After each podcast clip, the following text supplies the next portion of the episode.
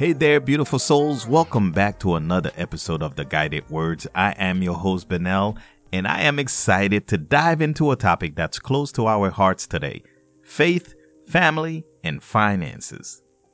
You know, life can sometimes feel like a juggling act, trying to balance our faith, take care of our families, and manage our finances. But fear not, my friends because today we're going to explore how to build a God centered budget that aligns with our values and belief.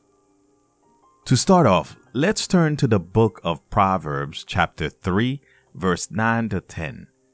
Honor the Lord with your wealth and with the first fruit of all your produce.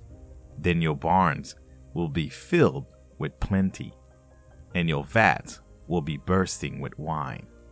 These verses reminds us of the importance of putting our faith at the forefront of our financial decisions. When we honor God with our finances, we create a strong foundation for our families and our future. You know, folks, I've been on my own journey with finances, and I've learned that building a God centered budget isn't just about the numbers, it's about aligning our spending with our values. So, here are some practical tips to help you build your own God centered budget. 1. Start with prayer.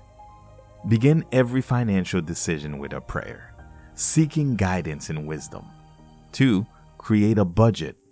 Track your income and expenses to see where your money is going. 3. Prioritize giving. Set aside a portion of your income for charitable donations. 4. Emergency fund. Save for unexpected expenses. So when life throws you a curveballs, you prepare. 5.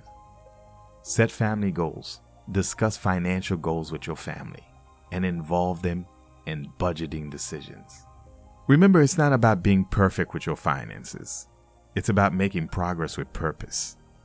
As we wrap up today's conversation, I want to leave you with this thought. When we align our finances with our faith, and family values. We're not just building budget, we are building a legacy of love, generosity, and purpose. That's a wrap for today's episode of The Guided Words, folks.